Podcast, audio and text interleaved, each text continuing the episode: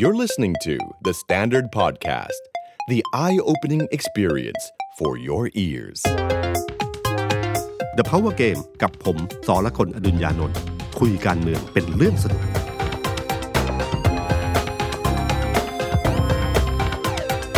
สวัสดีครับ ผมสอละคนอดุญญานนท์สวัสดีครับ ผมเอกธนกรวงปัญญา บรรณาธิการข่าวไทยของ The Standard ครับ ก็สวัสดีคุณผู้ฟังแล้วก็สวัสดีพี่ตุ้มครับ วันนี้ก็กลับมาเจอกันในบรรยากาศที่สภาร้อนมากครับพี่ตุ้มวันนี้โอ้โห ต้องบอกว่าคุณชูวิทย์กับคุณสันทนาเนี่ย กลายเป็น Talk of the Town อ้าวนึกว่าในห้องประชุมสภา ข้างนอกข้างนอกครับอ๋อแต่เหมือนแต่เหมือนมันมันมีแบบแบ่งแบ่งแบ่งข้างๆกันนิดหน่อยนะครับพี่ก็คือคุณสันคุณสันทนาเนี่ยไปยื่นกับอีกคนหนึ่งอืมแต่ว่าคุณชูวิทย์เนี่ยยื่นอีกคนหนึ่งคุณคุณเสรีพิสุทธิ์ซึ่งก่อนหน้าเนี้ยคุณชูวิทย์เคยต่อสายโทรศัพท์ครับ หาคุณเสรีพิสุทธิ์ในรายการของ THE STANDARD นะครับ ก็ทนายคุณชูวิทย์ก็คือ ทนายประจำของคุณเสรีพิสุทธิ์อยู่แล้วใช่นะคครับทนายกระดูกเหล็กโอเคครับครับ ก็ในสภาก็ก็ร้อนทั้งในร้อนห้องประชุมด้วยใช่ไหมใช่เพราะใช่สภาใช่ล่มด้วยใช่ไหมใช่ครับ แต่ทั้งหมดเนี่ยผมว่าเรื่องเอ่อถ้าถ้าคุยกันทั้งหมดเนี่ยตอนนี้ประเด็นของเรื่องมันอยู่ที่คนโฟกัสไปอยู่ที่เรื่องว่า บิ๊กตู่บิ๊กป้อมอ่าเรื่องเดิมๆแต่ก็มีความคืบหน้าอยู่เรื่อยอืมๆนะครับอืมว่าอืมตกลงย้ายไปรวมไทยสร้างชาติหรือเปล่าใช่นะครับ เป็นกระแสอยู่อาทิตย์หนึ่งเลยครับ ใช่ แต่ตอนเนี้ยทางลุงตู่เองเนี่ยเขาก็พยายามจะไม่พูดเรื่องการเมืองมากครับเพราะเขาเชื่อว่าบรรยากาศของเอเปกเนี่ยคือเรื่องเอเปกเนี่ยเขาประสบความสำเร็จสูง เขาคิดว่าเรื่องเนี้ยจะทำให้เลี้ยงกระแสไปก่อนใช่ไหมครับแล้วก็อีกอันหนึ่งก็คือเรื่องของ ฟุตบอลโลกครับมาอ่าคือทำให้การเมืองมันนิ่ง ๆ ไปก่อน อย่าให้กระเพื่อมมากนักนะครับเพอถ้ายิ่งยิ่งนิ่ง ๆ เท่าไหร่ก็ยิ่งน่าจะเป็นประโยชน์มากกว่าที่เขาออกมาตอบโต้ทางการเมืองใช่ไหมครับครับเรื่องเอเปกเนี่ยถ้าถามว่ามันก็ต้องตั้งคำถามนะว่าตกลงไทยได้เยอะไหม หรือว่าภาพพจน์ของลุงตู่หรือคุณพลเอกประพลเอกประยุทธ์เนี่ยได้กับทางด้านการเมืองอืมเราไม่พูดถึงต่างประเทศนะพูดถึงได้ทางการเมืองเนี่ยครับมากน้อยแค่ไหนนะครับ ด้านหนึ่งผมก็ว่าโอเค ได้ได้ได้แน่นอน แต่ได้มากแค่ไหนเท่านั้นเอง ก็คือได้ก็คือว่าเห็นภาพผู้นำประเทศต่างๆ แม้จะมีการเปรียบเทียบกับอินโดกับอะไรพวกนี้บ้าง แต่โดยรวมแล้วก็ได้นะครับ การที่ได้กระทบไหลของผู้นำประเทศ การสร้างความประทับใจให้กับผู้นำจีนในเรื่องของการวันเกิดอืมมีเรื่องซอฟต์พาวเวอร์ของเรื่องอาหารอืมเอ่อประธานาธิบดีของฝรั่งเศสใช่ไหมครับครับที่ไปดูเรื่องมวยไทยอ่าอะไปเดินเยาวราช ไปมวยไทย แล้วก็ไปเยาวราชก็คือใช่เรื่องอาหารใช่ครับรองประธานาธิบดีของสหรัฐอเมริกาเขาเดินอตกอ่าเรื่องอาหารครับนะครับแต่ทั้งหมดทั้งทั้งหมดเนี่ยคือสิ่งที่คนไทยรับรู้อืมแต่ถามว่ามันได้มีการแพร่กับเรื่องเนี้ยไปมากน้อยขนาดไหนในครับในในโดยรวมทั้งหมดเนะฮะอันนี้ก็ต้องวัดกันดู แต่โดยรวมแล้วถือว่าได้นะคครัรับบแต่ผมว่าได้ได้มากที่สุดสำหรับผมอะคือเคสของกรณีของ การเรื่องของซาอุดิอาระเบียอ๋อเออแปดร้อยคนนะครับ ที่มาที่มาใช่ไหมครับครับเป็นกองกำลังเลยเออแต่ผมว่ามีการเชื่อมความสัมพันธ์ คืออมเอ่อผลงานอันหนึงของรัฐบาลพลเอกประยุทธ์ที่ชัดเจนที่สุดในเรื่องต่างประเทศก็คือเรื่องการเชื่อมสัมพันธ์กับทางด้านรัฐบาลซาอุหรือกษัตริย์ซาอุใช่ครับนะครับมาครั้งนี้นี่ถือเป็นการสานต่อนะครับ เพราะว่าต้องต้องยอมรับว่าความสัมพันธ์ระหว่างไทยซาอุเนี่ยยาวนานมากนะ ผมว่าน่าจะถึง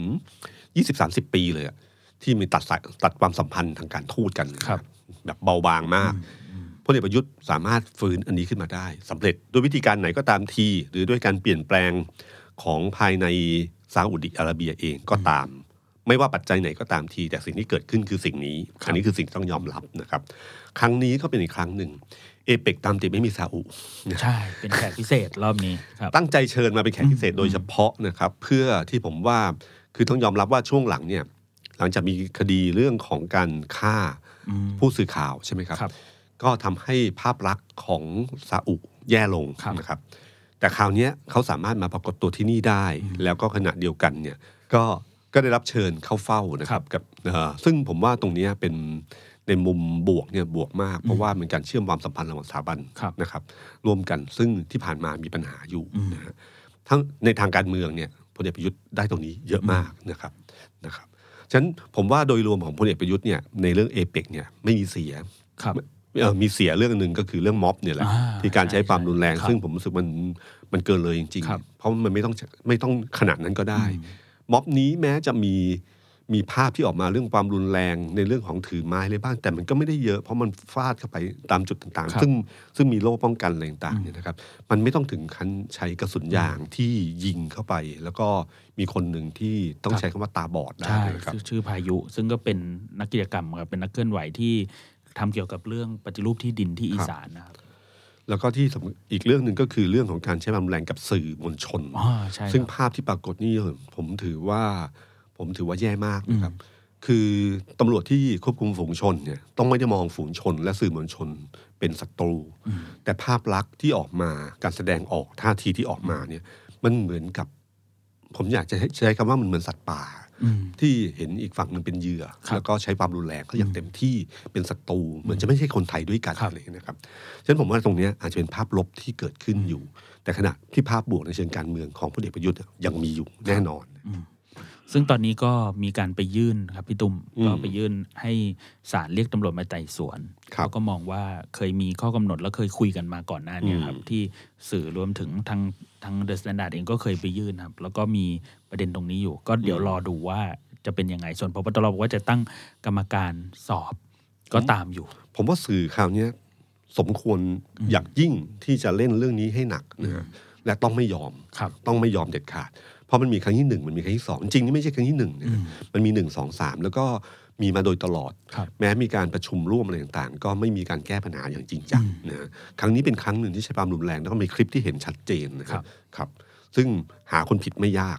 อันนี้ต้องหาคนผิดเลยนะครับ ผมรู้สึกว่าเรื่องเนี้ยทางสมาคมหรือองค์กรสื่อหรือสื่อต่างๆเนี่ยจะต้องไม่ยอมเรื่องนี้ให้จบลงง่ายๆไม่นั้นจะมีครั้งต่อไปซึ่งน่าจะแรงกว่านี้ครับนะครับเอ่อพอหลังจากเรื่องเอเปกไปแล้วเนี่ยนะครับผมว่าเอ่อ พลเอกประยุทธ์เนี่ยเริ่มรู้สึกสบายใจขึ้น แล้วท่าทีการเมืองที่เคยบอกว่าจะชัดเจนขึ้นหลังประชุมเอเปกก็เริ่มชัดเจนขึ้นจริงๆนะฮะครับมีข่าวออกมา ซึ่งตอนนี้พลเอกประยุทธ์ก็ไม่ยืนยันว่าจริงหรือไม่จริง แต่ถ้าไม่จริงน่าจะออกมาพูดแล้วฉะนั้นถ้าในเชิงการเมืองมันก็คือมองว่าเรื่องนี้จริงแน่ๆก็ครับคือการที่ว่ามีข่าวว่าวันอาทิตย์ที่ผ่านมาเนี่ยพลเอกประยุทธ์เนี่ยหลังจากตีกอล์ฟเสร็จปั๊บก็ไปหาพลเอกประวิตยนะครับช่วงบ่ายๆเย็นๆเนี่ยนะครับครับ บ้านป่าลเอ่อบ้านป่าลอยต่อเนี่ยนะครับ แล้วก็ไปแล้วก็เพื่อจะบอกลานะฮะว่าไม่อยู่พลังประชารัฐแล้วนะ จะไปรวมไทยสร้างชาติ จะเป็นแคนดิเดตนายกรัฐมนตรีของรวมไทยสร้างชาติในการเลือกตั้งสมัยหน้าครับนะครับ เหมือนไปลาเหมือนไปลา ซึ่งซึ่งในเชิงพี่น้องก็ก็ก็เป็นเรื่องที่ดีนะครับครับถ้าเรามองมุมว่า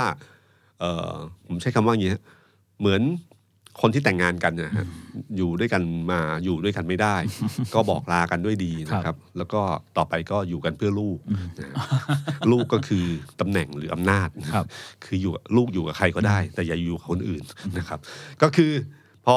เขาไปบอกลา ซึ่งผมเชื่อว่าพลเอกประวิตยก็เตรียมตั้งรับอยู่แล้วนะคครัรับบแต่ที่อาจจะนึกไม่ถึงก็คือว่า พอบอกลาเสร็จปั๊บ พลเอกประวิตยต้องไปกัมพูชาทันที อ่าใช่ครับ ครับ ถ้าใครดูข่าวช่วงนี้ก็จะเห็นว่าพลเอกประวิตยไปประชุมรัฐมนตรีกลาโหม อาเซียนที่กัมพูชา ซึ่งตำแหน่งรัฐมนตรีกลาโหมของไทยเนี่ยครับคือนายกควบรัฐมนตรีกลาโหม ก็มอบพลเอกประวิตยให้ไปประชุมสักสี่วันได้มั้งครับพี่ตุ้มอืมซึ่งจริงกลาโหมเนี่ยมีรัฐมนตรีช่วยนะใช่ ใช่ไหมครับใช่ครับ รัฐมนตรีช่วยสามารถให้รัฐมนตรีครับช่วยไปแทนได้นะครับ แล้วก็พลเอกประวิตยก็ไม่ได้คุมเรื่องทหารนะอ่าเดิมอะเคยเป็น เคยเป็นใช่ แต่ไม่ได้คุมนะครับ คือถ้าเอาคนคุมทหารเอาเอาคุณอนุพงศ์ไปก็ได้มั้ง อืม แต่คุณอนุพงศ์เอาไปเขาไม่ได้รองนายกใช่ไหมใช่ อาจจะต้องแบบดีกรีแบบเป็นผู้แทนนายกนิดหนึ่งมในในในในเรื่องถ้ามองในเป็นเรื่องธรรมดาก็มองได้ ครับแต่ถ้ามองเป็นเรื่องการเมืองก็มองได้เช่นกัน อืมว่าช่วงเนี่ยทีเด็ดทีขาดที่กำลังบอกว่าย้าย คือบอกผมจะไม่อยู่พลังประชารัฐแล้ว จะไปอยู่พรรคการเมืองอื่นอืมแล้วในช่วงเวลาที่เริ่มมีการแย่งชิงตัวกันนะครับ ช่วงพอข่าวนี้ออกมาเสร็จเนี่ยมันมีข่าวบอกว่าพลเอกประวิตยและพลเอกประยุทธ์เนี่ยนะครับเริ่มให้คนเนี่ยโทรไล่เช็คเสียงอ่าของสสว่าใครจะอยู่กับใครครับนะครับแล้วหลังจากนั้นปั๊บพลเอกประวิตยก็โดนไปอยู่ที่กัมพูชาสี่ใช่วันใช่นะฮะเป็นช่วงเวลาที่แบบเหมือนกับรอแบบเตะตัดขาครับแล้วก็จากนั้นก็ไล่เกี่ยวได้ เพราะว่าตอนนี้ก็คือเห็นมีข่าวบอกว่า ก็เริ่มเดินเต็มที่อะว่าเริ่มคุยกดดันต่างครับๆเพราะว่าตอนเนี้ยทุกคนก็ต้องการอดีตสสคือสสวันเนี้ยครับพอวันลงเลือกตั้งคืออดีตสสครับซึ่งถือเป็นคนที่มีฐานอยู่แล้วอืมนะครับเขาก็ต้องการคนกลุ่มเนี้ยมาอยู่ในสังกัดให้มากที่สุดนะครับ ก็ปรากฏว่าเอ่อพลเอกประยุทธ์เนี่ยมีมีภาพคือคือมันมีภาพทางการเมืองเกิดขึ้นทันทีคือ หลังจากที่ เกิดเอเปกเสร็จวันจันทร์ขึ้นมาครับปั๊บอยู่ดีตอนบ่ายก็ไปอ่าที่คลองจันทร์ไปใช่ปะที่เคหะคลองจันทร์แล้วก็ถอดสูตรด้วยครับพี่ตุ้มครับ แล้วก็คือจริงใส่ๆวันเสื้อเชิ้ตขาวอย่างเดียวถูกวันนั้นต้องเล่าให้พี่ตุ้มและคุณผู้ชมฟังนี้ครับคือก่อนหน้านี้มีกระแสข่าวว่าพลเอกประยุทธ์จะเข้าพักอืมที่รวมไทยสร้างชาติตรงซอยอารีซอยห้าผมเนี่ยก็ไปกันเลยนักข่าวบางส่วนเนี่ยก็เหมือนกับไปไปรอกันก่อนครับ แล้วก็น้องช่างภาพวันนั้นที่อยู่ที่ออฟฟิศเนี่ยวันนั้นมีจะถ่ายภาพออฟฟิศพอดีครับพี่ตุ้มก็ไม่ได้อยู่แหละก็ออกไปเลย พอไปถึงเนี่ยก็เจอคุณพีรพันธ์ครับคุณพีรพันธ์ก็บอกไม่มีไม่มีไม่มี แต่ว่าในช่วงเวลาเดียวกันปรากฏว่าพลเอกประยุทธ์ไปอยู่ที่เคหะคลองจันทร์ใช่ไหมครับอืมบางกะปิ แต่พี่ตุ้มรู้ไหมระหว่างทางตลอดเส้นทางที่ผมนั่งรถที่จะไปรวมไทยสร้างชาติเนี่ยตำรวจเยอะมากครับ เราก็สงสัยกันว่า เอ๊ะ ปกติถ้าไม่มีคนสำคัญเสด็จเนี่ยทำไมตำรวจถึงมาอยู่อืมแถวพักเยอะจังอืมอะไรอย่างเงี้ยก็เหมือนกับว่าได้รับ สัญญาณว่าจะมีมีใครมาอ่าแน่นอนมี VIP มา คือระดับตำรวจที่ต้องใช่ครับ คือมาคนเดียวเนี่ยไม่เท่าไหร่ใช่ไหมพี่ตุ้มแต่มาหลายคนเนี่ย ใครจะมาแน่ๆนักข่าวจะรู้ แล้วเห็นเลยว่ารปภของพักเนี่ยก็มาจัดที่จอดรถมาดูแลนู่นนี่นั่นอะไรอย่างเงี้ยแล้วก็รอกันอยู่พักใหญ่จนคุณพิรพันธ์เราก็โทรตามแหละว่ายังไงครับ อะไรเงี้ยแกก็ยอมลงมาให้ข่าวว่า โอ้ยวันนี้ไม่มีไม่ไม่มีใครมาอือ่ามแต่ขณะเดียวกันก็ไปอยู่ที่ คลองจันทร์แหละ ถ้าถ้าอ่านตามทางข่าวก็คือว่าคือนักข่าวเขาจะรู้อะครับ ทุกนักข่าวจะรู้ว่า ถ้าเป็นเรื่องปกติตำรวจจะประมาณไหนอืมถ้าคนสำคัญมาเนี่ยนะครับอืมตำรวจจะประมาณไหน จะมีการถ้าเป็นนายกไปเนี่ยครับเขาดูแลดีมากครับถ้าสมัยก่อนนายกเวลาเดินทางไปฮะอย่างเช่นมาแซนดาร์ดครับหรือมามติชนหรือมาอะไรก็ตามอ่าที เราจุเลยมีคนมารอใช่เอ่อ สอนอใช่นะครับผู้กำกับตรงนั้นจะต้องมารอใช่เต็มที่ เพราะครับว่าเขาต้องมารับตรงนี้อืมนะครับเป็นนะภาระรับผิดชอบอืมนะครับก็ก็เขาก็จะวอบอกล่วงหครัน้าบใช่ครับว่าใครเดินทางอืมถ้าไม่ใช่นายกก็ต้องเป็นบุคคลสำคัญครับที่จะต้องมาอืมจะไม่ใช่เพียงแค่คุณพีรพันธ์แน่นอน เพราะใช่ไหมตอนแรกเราก็นึกไงครับพี่ตุ้มว่าเอ๊ะคุณพิรพันธ์เป็นที่ปรึกษานายกอืมหรือเขามาดูแลความปลอดภัยทั่วไปอะไรอย่างมันเงี้ยเยอะเราเกิว่านก็มันมันเยเยอะอะเกินนะฮะซึ่งนี่เช็คไม่ยากครับครับถ้าดูทางข่าวแล้วก็คือว่าอืมมีโอกาสอืมที่จะมา แต่คิดว่าจะมาแบบเงียบๆหน่อยครับ ไม่คิดว่าสื่อจะมาเยอะขนาดนี้อ่าพอข่าวหลุดรั่วขึ้นครับมา ก็เลยเดินทางไปที่อื่นนะฮะซึ่งเดินทางไปที่อื่นเนี่ยอาจจะมีหมายอยู่แล้ว อาจจะมากับคุณพีรพันธ์นะเพื่อจะไปอะไรเงี้ยครับเราไม่รู้ว่าเป็นครัไงบอืมแต่ภาพที่ปรากฏก็คือว่าไปที่ของจันทร์ใช่นะคฮะรับของจันทร์เนี่ยมันมีสักเป็นเรื่องสากลใช่ไหมใช่ครับนะฮะซึ่งเอ่อคุณพีรพันธ์เนี่ยเคยแก้ไปแก้ปัญหาที่นี่มาก่อนใช่เป็นฐานใช่ที่มั่นใช่ของคุณพีรพันธ์ในการที่ไปแก้ปัญหาเรียบร้อยมแล้วไปอย่างแบบ ไม่มีเขาเรียกว่าไม่มีวาระล่วงหน้านะครับ แต่บังเอิญที่สสพลังประชารัฐอยู่ตรงนั้นพอดีอืมแล้วมาต้อนรับบังเอิญครับนะครับ แล้วก็มาถึงปั๊บบุกสังเกตไหมครับว่าพลเอกประยุทธ์เนี่ยตามปกติจะสูทหรือไม่ก็ใส่เสื้อแจ็คเก็ตใช่ไหมครับ แต่พอการตอนเมื่อครั้งก่อนหาเสียงตอนถ่ายรูปก็เหมือนกันนะครับ ก็จะไม่ใส่สูทใช่จะใส่เสื้อเชิ้ตธรรมดาอืมเพื่อให้ดูรีแลกซ์ครับถ้าจำวันที่ครั้งเดียวในชีวิตที่พลเอกประยุทธ์ปราศัยหาเสียงอืมในกทมเมื่อครั้งที่แล้ว ใส่เสื้อเชิ้ตนะครับครับ ใช่ไหมครับอืมเสื้อเชิ้ตสีขาวมันดูรีแลกซ์กว่าเอ่อกว่าถใส่อดสูสูททที่เป็นอืมทางการคือครับถอดสูทครั้งนี้ก็ไปแบบนั้นอีกแล้วนะครับ แล้วก็มีท่าทีให้ถ่ายรูปมีรปภที่เบาลงกว่าเดิมนะฮะอ่าเตะครับ บงเตะบอลกับเด็กๆอะไรอะไรออย่างย่างเงี้ยนั้นครับแล้วก็ครับไปแบบว่าคุยกับชาวบ้านอะไรอย่างเงี้ยครับ ซึ่งอันหนึ่งที่เราสังเกตก็คือนักข่าวไม่ค่อยรู้นะครับเออแล้วภาพนั้นมาจากไหนอะคภารับพมาจากพักครับพักพักรวมไทยสร้างชาติ อ๋อ โอ้โห มันชัดยิ่งกว่าชัดแต่แล้วใคครรับส่งแต่ใครส่งให้เนี่ยเราอาจจะต้องเอ่อโพเทคแหล่งข่าวไว้นิดนึงคครัรับบพี่ตุ้มซึ่งส่งทุกสื่อเลย ก็อาจจะเป็นอย่างนั้นครับ แต่ว่าครับเราก็ได้มาตอนช่วงค่ำแล้วครับพี่ตุ้มจนอืมช่วงหลังจากค่ำแล้ว แล้วก็มีเนื้อข่าวมานิดนึง ซึ่งในเนื้อข่าวนั้นนะมีการเขียนชื่อสสที่ไปรับด้วยอ๋อซึ่งเป็นสสพลังประชารัฐใช่ไหมครับ แต่ในเนื้อไม่ระบุชื่อพรรคครับ บอกแค่ว่าเป็นสสชื่ออะไรอ๋ออ่าจบครับ แต่ไม่บอกพรรค อ๋อ คือด้านหนึ่งว่าสสคนนี้ย้ายพักมาแน่นอนอ่ามาอยู่รวมไทยสร้างชาติครับนะครับสสโอใช่ไหมครับใช่ครับครับ แล้วก็พอเขาก็ประชามพันธ์ในส่วนของตัวเขาเองที่นายกมาที่นี่แล้วบังเขาบังเอิญเจอกันครับแล้วก็ถ่ายรูปส่งข่าวมาให้ครับนะครับ ก็เป็นกิจกรรมอันหนึ่ง แต่ก็เตรียมรูปเตรียมอะไรอย่างดีอ่ารูรูปดีมากนะ คลิครัปบดีมากนะครับ ซึ่งเอ่อมันก็ชัดนะครับ การเมืองไทยมันแบบคล้ายๆลิเกอย่างเงี้ยนะครับ ก็คือว่าคนดูรู้หมดแล้วนะครับครับ ว่าจะเกิดเหตุรายการอะไรขึ้นมาอ่า แต่ก็บอกว่าไม่มีอะไรไม่ไม่มีมีอะไรนะคครัรับบยังไม่รู้ยังไม่ยัเซ็งนไม่รู้ยังไม่ได้เซ็นยังไม่ได้ไปครับยังไม่รู้อะไรเงี้ยอืม ก็ไปเรื่อยครับ แต่สรุปแล้ว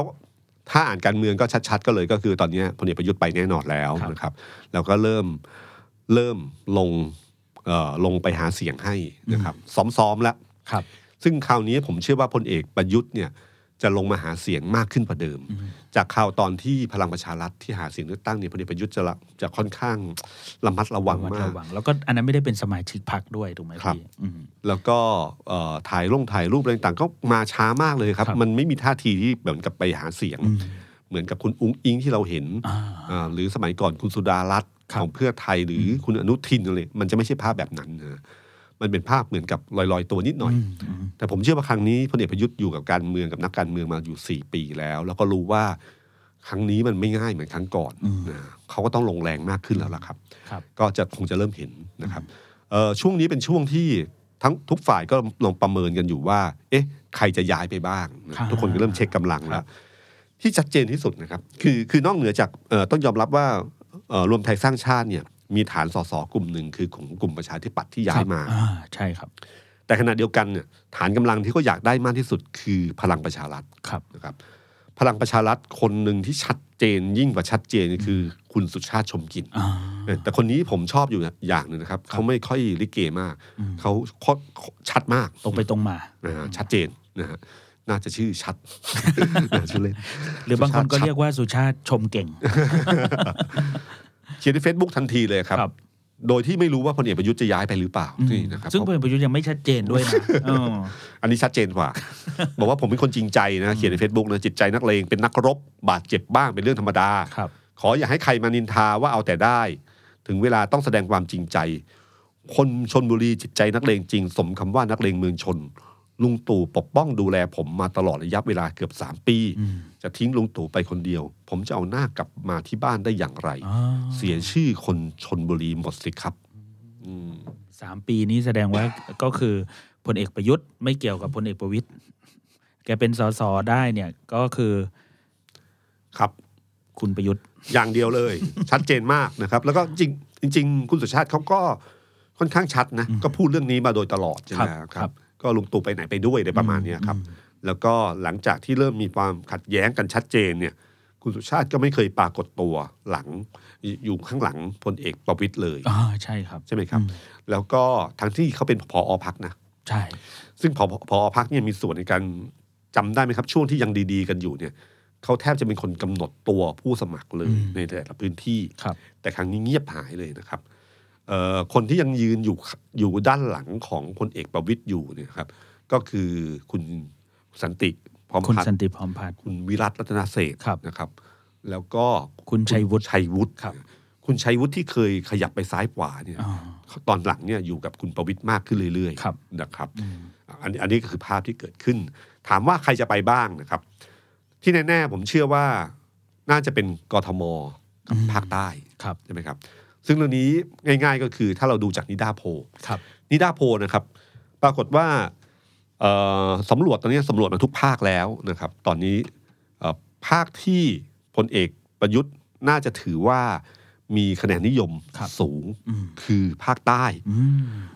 23.94 นะครับเอ่อชนะเป็นที่อันดับหนึ่งครับนอกจากนั้นเนี่ยมีอันดับสองอยู่อันเดียวก็คือกรุงเทพอืมกรุงเทพนี่คุณพิธาเป็นอันดับหนึ่งประมาณ 20.4 นะครับ คุณพลเอกประยุทธ์เนี่ย15.2แพทองทานหรือคุณอุ้งอิงเนี่ย14.10ครับแต่เวลาพอถามว่าเลือกพักไหนเนี่ยเลือกพักเพื่อไทยอันดับหนึ่งนะครับส่วนภาคใต้ก็เช่นกันว่าถามว่าเลือกพักไหนประชาธิปัตย์เป็นอันดับหนึ่งนะครับแปลว่าคะแนนพลเอกประยุทธ์เป็นคะแนนพลเอกประยุทธ์ไม่เข้าไปอยู่ในคะแนนของพลังประชารัฐเลยนะฮะเป็นคะแนนส่วนตัวแท้จริง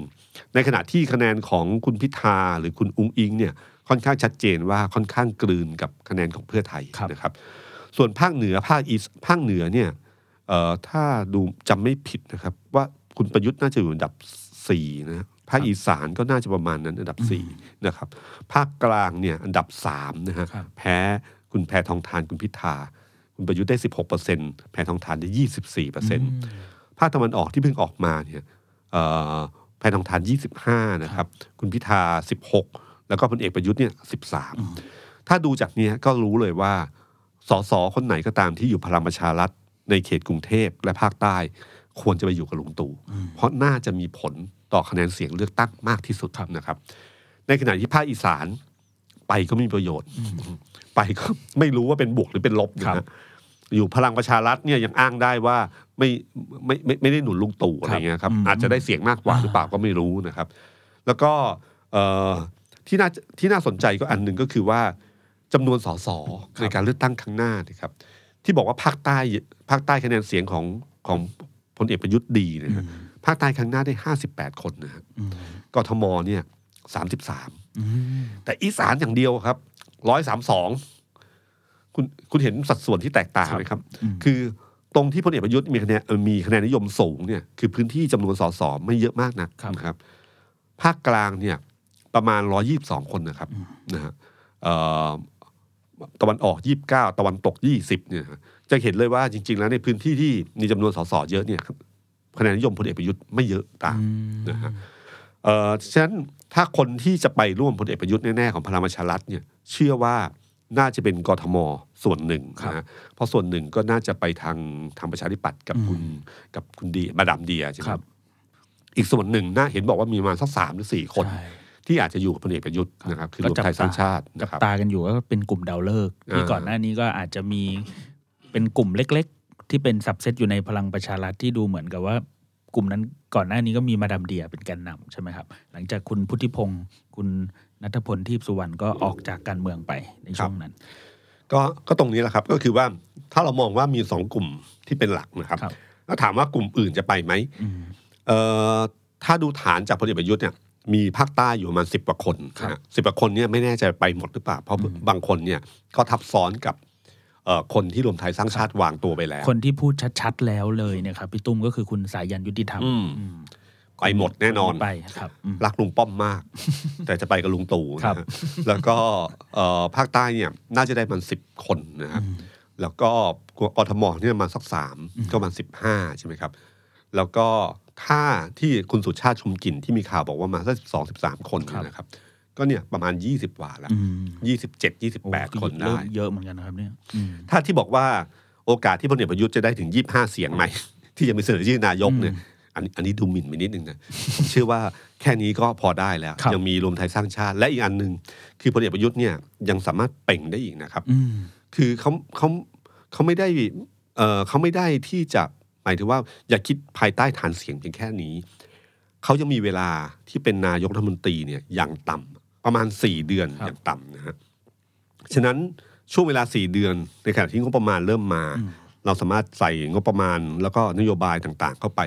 ปรับครมได้อืมซึ่งตรงเนี้ยมันมีโอกาสที่จะพลิกเกมหรือดูดคนอื่นเข้ามาครับถ้าทำตัวให้รู้สึกว่ามีโอกาสอืมก็จะมากันเยอะ อย่างเช่นเอ่ออย่างเช่น ตอนเนี้ยกลุ่มในกลุ่มในพลังประชารัฐเนี่ยนะอย่างกลุ่มคุณสันติเนี่ยครับหลายคนก็บอกเฮ้ยผมก็ไม่เข้าใจนะเห็นภาพคุณสันติที่ยืนอยู่ข้างหลังบิ๊กป้อมตลอด แต่เขามีข่าวว่าเอ๊ะคุณหรือคุณสันติจะมากับพลเอกประยุทธ์หรือเปล่า เพราะถามก็ไม่ไม่ตอบชัดเจนนะครับครับอืมแล้วก็เอ่อเพราะว่าคุณสันติเนี่ยตอนช่วงคุณธรรมนัฐจำได้ไหมฮะตอนที่จะล้มนายกอืมใน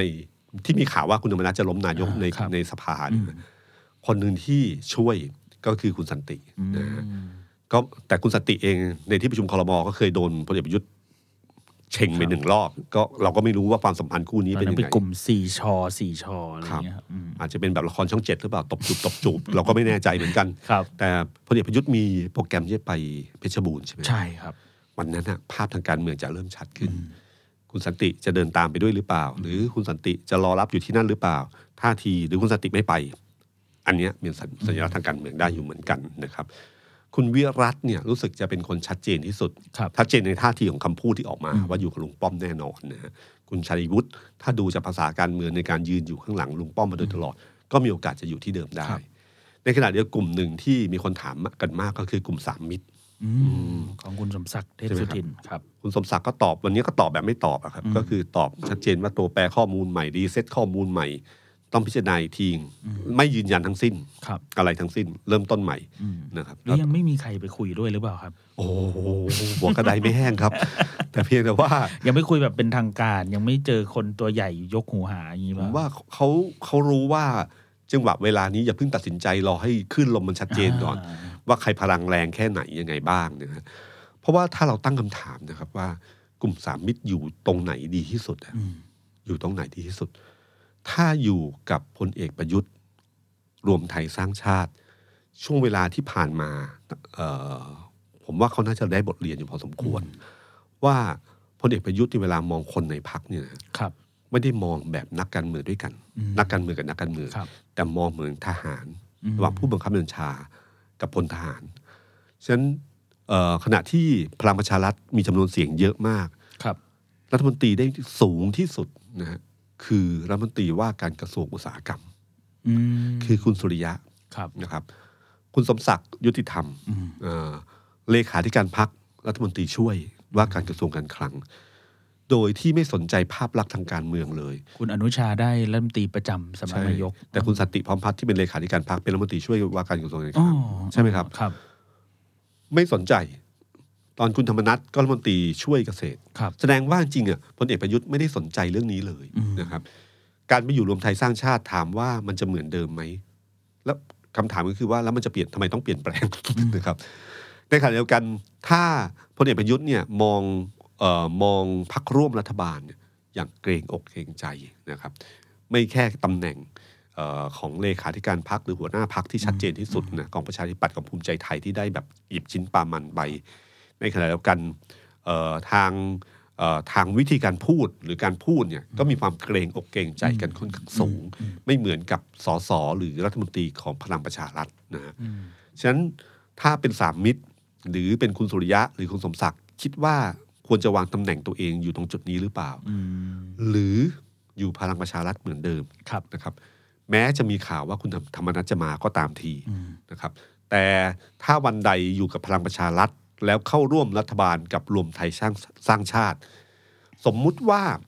รวมไทยเอ่อรวมไทยสร้างชาติได้จำนวนสสมากกว่า แล้วเป็นแกนนำแล้วพลเอกประยุทธ์เป็นนายกครับแต่การเจรจาเจรจาต่อรองตำแหน่งเนี่ยครับผมเชื่อว่าการเจรจาต่อรองกับทางด้านพลังประชารัฐเนี่ยจะไม่เหมือนเดิมอืมมันเป็นพักอีกพักหนึ่ง ไม่ได้พักเดียวกันนะหรือไปอยู่เพื่อไทยจะเป็นยังไงเออนะครับ เออเอออีกอันหนึ่งพลังประชารัฐมีเสน่ห์อยู่ข้อหนึ่งก็คือว่าสามารถเข้าได้ทั้งสองด้านนะครับสามารถจะเอ็นซ้ายเอ็นขวาได้นะครับเออมันมีเสน่ห์มากกว่าไปผูกตัวเองอยู่กับรวมไทยสร้างชาติอืมซึ่งมีช้อยเดียว คือช้อยที่ต้องเป็นนายก หรืออยู่กับฝั่งนี้เท่านั้นอืมไม่สามารถไปอยู่ฝั่งเพื่อไทยได้ครับนะครับ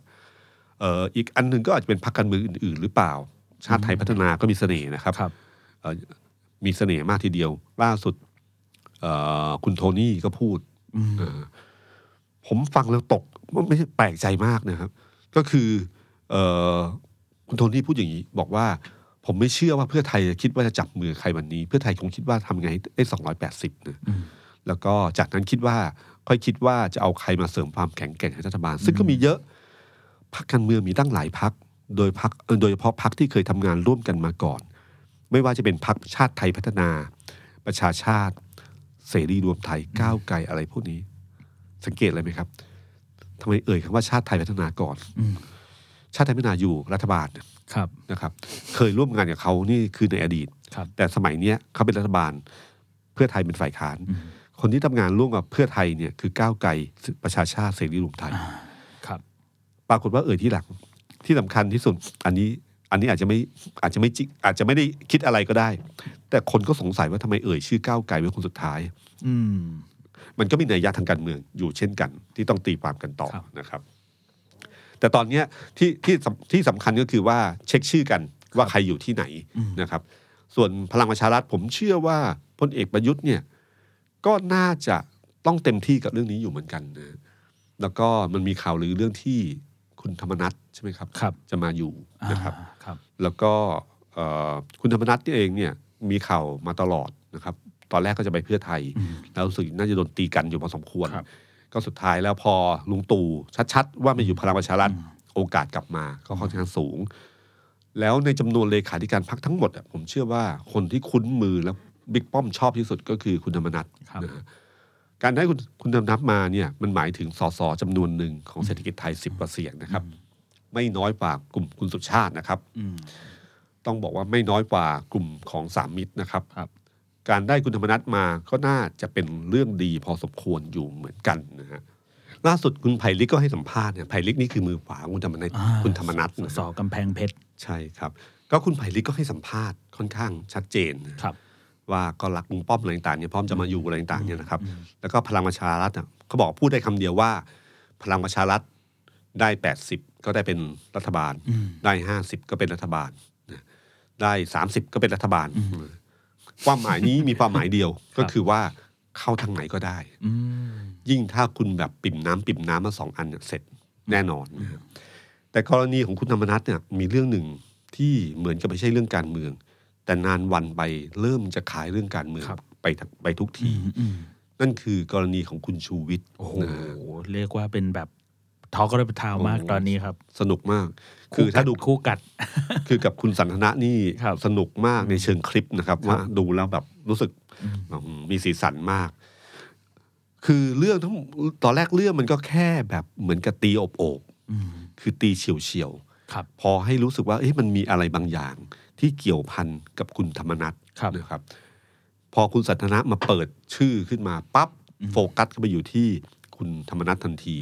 มันเหมือนกับว่าคุณธรรมนัฐเนี่ยให้ให้คุณสันทนะมาดูแลอ่านะกรณีใช่ของทุนจีนครับ โอ้เหนื่อยเลยครับ พอพูดคำนั้นมาปั๊บแล้วก็มีปะทะคุณชูวิทย์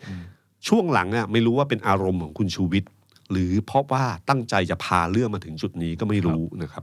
ก็เรื่องจากนี้ก็ไปสู่เรื่องเครื่องบินอืมไปสู่เรื่องอื่น ๆ อีกมากมายครับเรื่องเครื่องบินก็เริ่มมีการพูดชัดเจนในวันนี้มากขึ้นว่า เครื่องบินเนี้ยคุณธรรมนัฐเคยใช้นะครับ เคยใช้ไปร้อยเอ็ดร้อยเอ็ดใช่นะฮะวันเดือนมีนาคมใช่ปีนี้เองครับนะครับ แล้วก็พูดถึงว่าอดีตรัฐมนตรีว่ามีอดีตรัฐมนตรีเนี่ยพยายามโทรมาเคลียร์ครับพยายามใช้วิธีแบบมาเฟียอะไรเงี้ยอืมก็พูดไปเรื่อยๆ ซึ่งเรื่องมันเริ่มวนวนวนวนเข้ามา เริ่มพูดถึงเงินบริจาคสามล้านอืมเข้าพลังประชารัฐครับนะคือก่อนหน้านี้เมื่อวานเนี่ยครับ มันเคยมีข่าวว่าคุณสันทนะเริ่มออกมาพูดครับ แล้วก็พูดมาบอกว่าคนที่อยู่เบื้องหลังคุณชูวิทย์เนี่ยเป็นอดีต ผมไม่แน่ใจใช้คำว่าอดีตพบทบหรืออดีตนายทหารเลยมันเนี่ยครับแล้วก็บอกด้วยว่าชื่อเล่นชื่อแดงเออซึ่งไม่รู้เลย ซึ่งคุณชูวิทย์ก็บอกแน่จริงเอ่ยชื่อเอ่ยชื่อสิว่าคือใครอะไรเงี้ยไม่กล้าเอ่ยชื่อนะครับแต่แต่คนส่วนใหญ่พอพูดแค่เนี้ยมันก็พอรู้แล้วว่าตั้งใจว่าหมายถึงใครนะเพราะว่ามันมีความสัมพันธ์ที่มีอยู่ก็คือทางเอ่อ ทางคุณอภิรัตคงสมพงษ์อ่าใช่เขาเขาชื่อเล่นชื่อแดงครับนะก็เป็นอดีตพบทบนะคครัรับบซึ่งเขาก็เปิดตัวชัดเจนว่าเขาเป็นเพื่อนสนิทกับคุณชูวิทย์นะทั้งคู่เนี้ยคือสนิทกันตอนไปเรียนที่อเมริกาครับอืมทางคุณชูวิทย์เรียนอยู่ที่อเมริกาอยู่แล้ว แล้วก็ทางบิ๊กแดงเนี่ยคุณอภิรัตน์เนี่ยก็ไปเรียนต่อตอนเป็นทหารก็ไปเรียนต่อที่นั่น แล้วก็บอกว่าเหมือนกับว่าส่วนใหญ่อยู่ในห้องดูหนังสือตลอดเวลา เจอคุณชูวิทย์ที่ร้านหนึ่ง จากนั้นคุณชูวิทย์ก็พาเที่ยวเลย พาไปเฮฮาสายพาไปเที่ยอะไรวต่าสายงๆครับเที่ยวครับ จากนั้นก็ก็สนิทกันมาเรื่อยมา แล้วก็แล้วก็เคยเล่าด้วยนะคุณชีวิตเคยเล่าตอนสัมภาษณ์ในอดีตเลยบอกว่าตอนทำอาอาบนวดอะอืมพอมีปัญหาบางทีก็โดนเบ่งโดนจากอะไรอิทธิพลอะไรเข้ามาเนี่ยก็เคยโทรไปหาอืมให้เขาช่วยนิดหนึ่งอะไรก็มีอยู่ที่พูดมาจำได้ว่าตอนปาฐกถาครั้งหนึ่งของคุณคุณอภิรัตน์ใช่ไหมต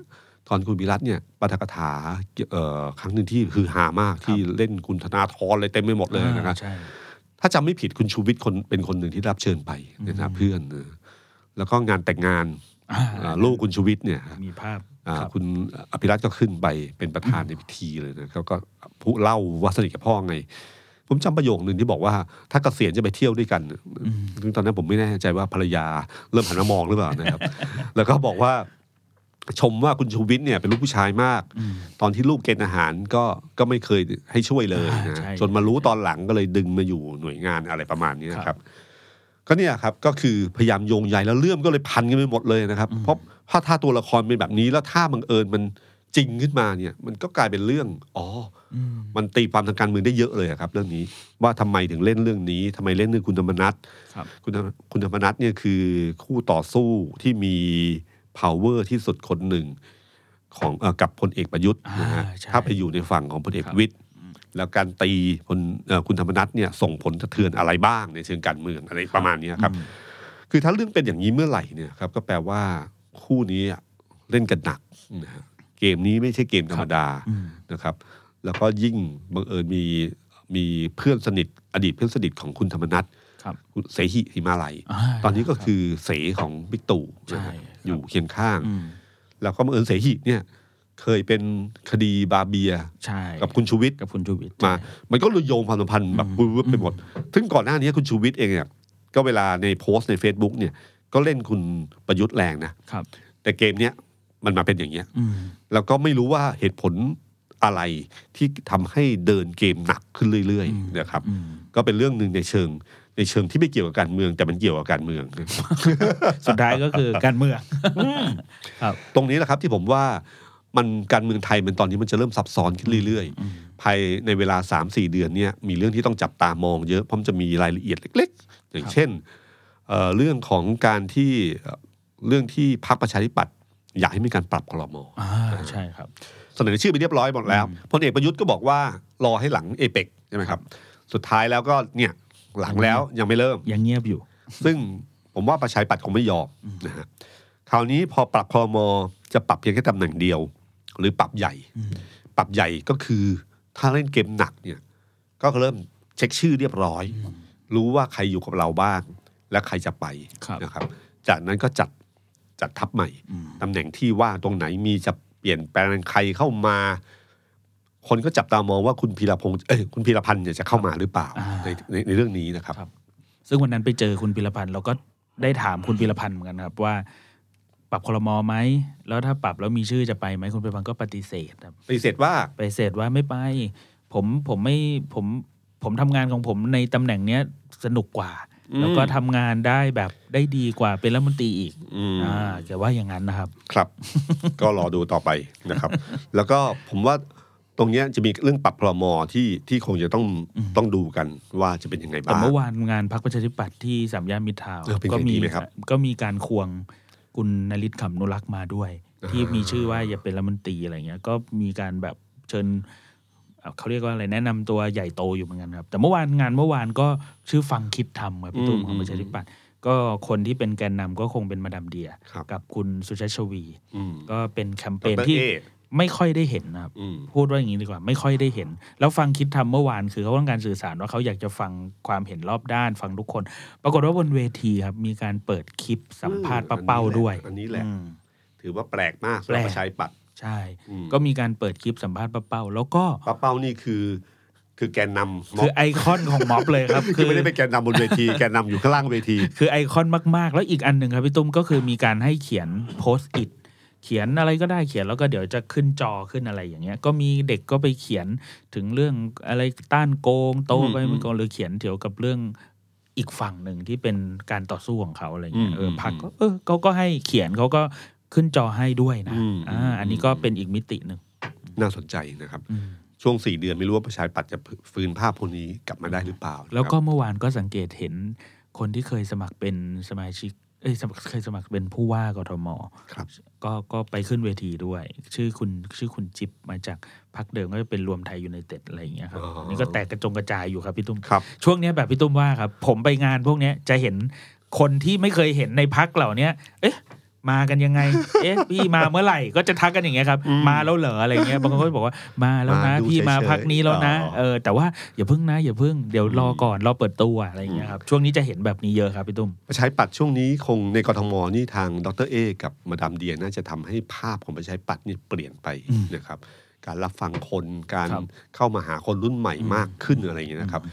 แต่ผมไม่แน่ใจว่ามันโดยรวมแล้วภาพของประชาธิปัตย์เพราะดูจากโพลดูจากอะไรมันอืมมันมันมันค่อนข้างค่อนข้างน้อยมากในครับกทม จะตีตื้นขึ้นได้แค่ไหนนะครับ แต่คงจะดูดีขึ้นนะครับ ในขณะเดียวกันประชาธิปัตย์เองเนี่ยภาคใต้หรือภาคอะไรต่างๆเนี่ยซึ่งเป็นภาคใต้นี่เป็นสมรภูมิที่ไม่น่าเชื่อเลยอืมสมัยก่อนเป็นสมรภูมิที่ไม่มีใครกล้าเข้าอะครับอืมคือไปก็แพ้ไปก็แพ้ ใช่ ปรากฏว่าคราวนี้โอ้โหเต็มเลยครับโอ้โหแม้แต่เพื่อไทยเนี่ยเพื่อไทยเนี่ย ขบวนต่อไปของครอบครัวเพื่อไทยคือภาคใต้นะครับเออจะไปภาคใต้กันแล้วนะครับ เต็มคาราเบลมากครับเขาเรียกอย่างนี้ตอนนี้เออแล้วก็ตอนนี้ที่เรื่องที่น่าจับตาอีกเรื่องหนึ่งก็คือเรื่องของพรบพักการเมืองอ๋อคือวันนี้พรบเรื่องพรบวันนี้พรบพระราชบัญญัติประกอบรัฐธรรมนูญว่าด้วยเรื่องพรรคการเมืองที่สวไปยื่นครับครับก็สารรัฐธรรมนูญก็วินิจฉัยว่าไม่ไม่ขัดครับไม่ขัด แต่อีกอันหนึ่ง 30 พฤศจิกาครับ อันนั้นคือเรื่องหารเอ่อถ้าพูดกันง่าย ๆ คือเรื่องหารร้อยหารห้าร้อยเนี่ยครับใช่อันนั้นน่จะเข้าวันที่ 30 พฤศจิกาครับ ซึ่งผมถ้าผมเป็นเป็นพลเอกประยุทธ์อะผมจะรอวันที่ 30 คือรอให้กติกามันชัดอะไรทั้งหมดก่อนแล้วค่อยกำหนดท่าทีครับนะครับเอ่อในขณะเดียวกันเนี่ย ผมว่าเรื่องนี้จะเป็นเรื่องอันหนึ่งที่ถ้าระเบิดแดงขึ้นมา คือถ้าศาลรัฐธรรมนูญตัดสินว่าผิดขึ้นมาเนี่ยอืมโอ้เป็นเรื่องใหญ่เลย มันจะเกิดเรื่องใหม่อีกประเด็นหนึ่งเหมันตั้งหัวข้อใหม่ขึ้นมาครับเลยเพราะเรื่องนี้จะกำหนดเกณฑ์มาหลาย ๆ อย่างทีเดียวนะครับ เรื่องนี้ก็เป็นเรื่องที่ต้องจับตามองกันอีกเหมือนกันครับเอ่อเรื่องสุดท้ายที่อยากคุยคือเรื่องของพรรคเพื่อไทยอะอืมพรรคเพื่อไทยตอนเนี้ยผมว่าเป็นเป็นพรรคเพื่อไทยที่ค่อนข้างมีความพร้อมค่อนข้างครับสูงครับดูจากโพลดูจากอะไรเนี่ยอืมคือณวันนี้ถ้าตอบว่าใครได้ที่หนึ่งในการเลือกตั้งครั้งหน้าแม้ว่าจะเหลืออีกประมันสักสามสี่เดือนเนี่ย ผมเชื่อว่าทุกพักยอมรับแล้วว่าเพื่อไทยชนะแน่ครับอืมแต่คำถามคือว่าชนะแล้วจะได้เป็นเป็นรัรัฐฐบาบาลลหรือเปล่านะฮะ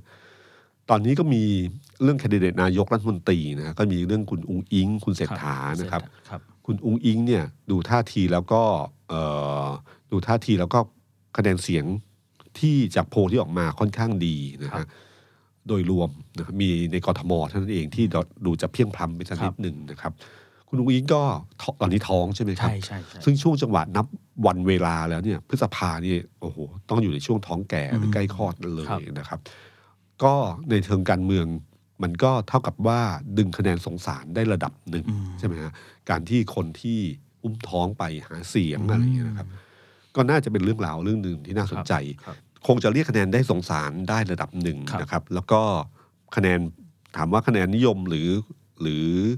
ท่าทีของคุณอุ้งอิงเนี่ยต้องยอมรับว่าเขา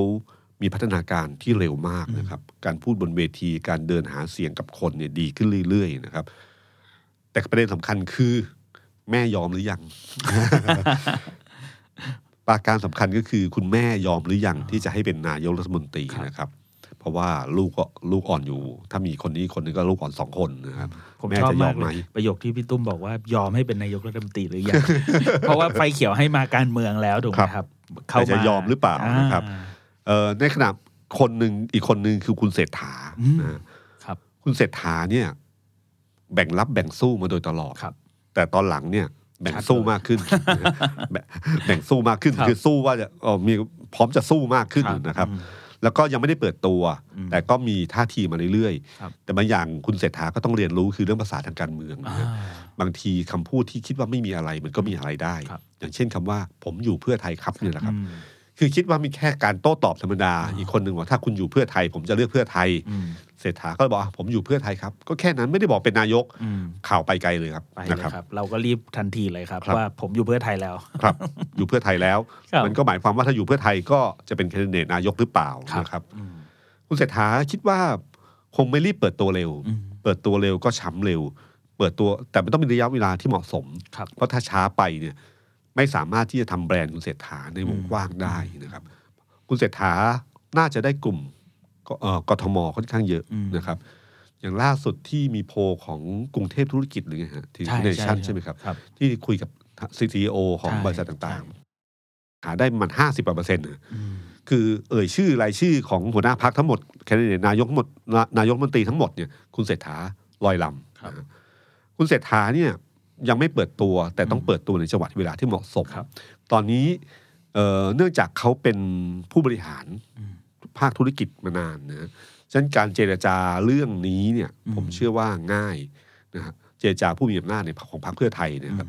คนทำธุรกิจด้วยกันมาเจรจาง่ายนะครับ คือเจรจาง่ายเพราะรู้ว่านี่คือกระบวนการเจรจาธรรมดาใช่เอกอืมอะไรทำไม่ได้ครับอะไรไม่ควรทำนะครับ ก็ควรจะรู้ว่าทำได้แค่ไหนยังไงบ้างนะครับฉะนั้นพอตัดสินใจเมื่อไหร่ คิดว่าคงจะเดินเรื่องนี้ทันทีนะครับเอ่อตอนนี้ เกมที่พักเพื่อไทยกลัวที่สุดก็คือว่า ถ้าเขาแลนด์สไลด์ แต่แลนด์สไลด์ไม่เยอะพอเนี่ยฮะทำให้อีกฝั่งหนึ่งได้ประมาณ 220 220 230เนี่ยก็น่ากลัวแล้วอืมก็คือว่าอย่าลืมว่าเลือกตั้งครั้งหน้าเนี่ยยังใช้เสียงสวอีก250เนี่ยในการโหวตนายกนะฮะฉะนั้นถ้า 250 บวก 200 หรือ 220 อะไรพวกเนี้ยนะครับโหวตปั๊บเนี่ยแม้ว่าจะเป็นเสียงข้างน้อย ของสภาผู้แทนราษฎรแต่เป็นเสียงข้างมากในรัฐสภา เอาตำแหน่งนายกไว้ก่อน มาอยู่ในมือก่อน ฟอร์มคอรมอเนี่ย ถ้าดูจากการเลือกตั้งที่แล้วเนี่ยมันใช้เวลาเป็นเดือนครับนะช่วงนั้นจะมีการกระบวนการตกงูเห่ามาเสริมทัพนะครับดูดคือดูดพลังดูด พลังดูดตรงนี้ไปก่อน ดูดขึ้นมาแล้วพอฟอร์มคอรมอเสร็จเสียง ตรงนี้จะแปลเปลี่ยนเกินเป็น 250ทันทีอืมด้วยพลังแห่งความเป็นนายกรัฐมนตรีที่มีครับอยู่เนี่ยครับ ตรงนี้เป็นเรื่องที่เพื่อไทยอะประเมินอยู่ว่า ฉะนั้นถ้าให้ได้เนี่ยฝั่งของเขาเนี่ยโดยเฉพาะตัวพรรคเพื่อไทยอะต้องได้เกิน 250 แล้วอีกเอ่อแล้วรวมทั้งหมดแล้วเนี่ยต้องได้อย่าง 300 มันถึงจะปลอดภัยหน่อย ปลอดภัยแม้ว่าเสียงยังน้อย แต่การได้เพียงแค่ 180 หรือ 200 เสียงเนี่ยการจะตกงูเห่า50อะยาก การที่สองมันยิ่งแสดงความไม่ชอบธรรมขึ้นเรื่อยอืมๆมันแสดงเห็นว่าไม่เคารพกติกาประชาธิปไตย ประชาชนเลือกใครแล้วเป็นอย่างนั้นอืม ทายไว้เลยนะครับว่าถ้าเกิดอันนั้นเมื่อไหร่หลังเลือกตั้งเนี่ย มันจะเริ่มมีม็อบกดดันสวให้ทำตามเสียงมติประชาชนนะฮะอันนี้จะเกิดขึ้นแน่นอนนะฮะเอ่อแต่ทั้งหมดเนี้ยังมีเวลาอีกสี่เดือนครับซึ่งไม่รู้ว่ามันจะเกิดอะไรขึ้นนะครับ ผมได้ยินคนเล่าให้ฟังว่า มีรองนายกรัฐมนตรีคนหนึ่งที่เชี่ยวชาญที่ไม่เป็นคนนอกอะครับ ก็บอกกับรัฐมนตรีบอกว่า เขียนรัฐธรรมนูญมาขนาดนี้ ถ้าไม่ใช้ก็โง่แล้วครับ นั่นคือที่มาของความคิดว่าให้ได้จำนวนพอเหมาะพอควรสักหนึ่งสักส่วนหนึ่ง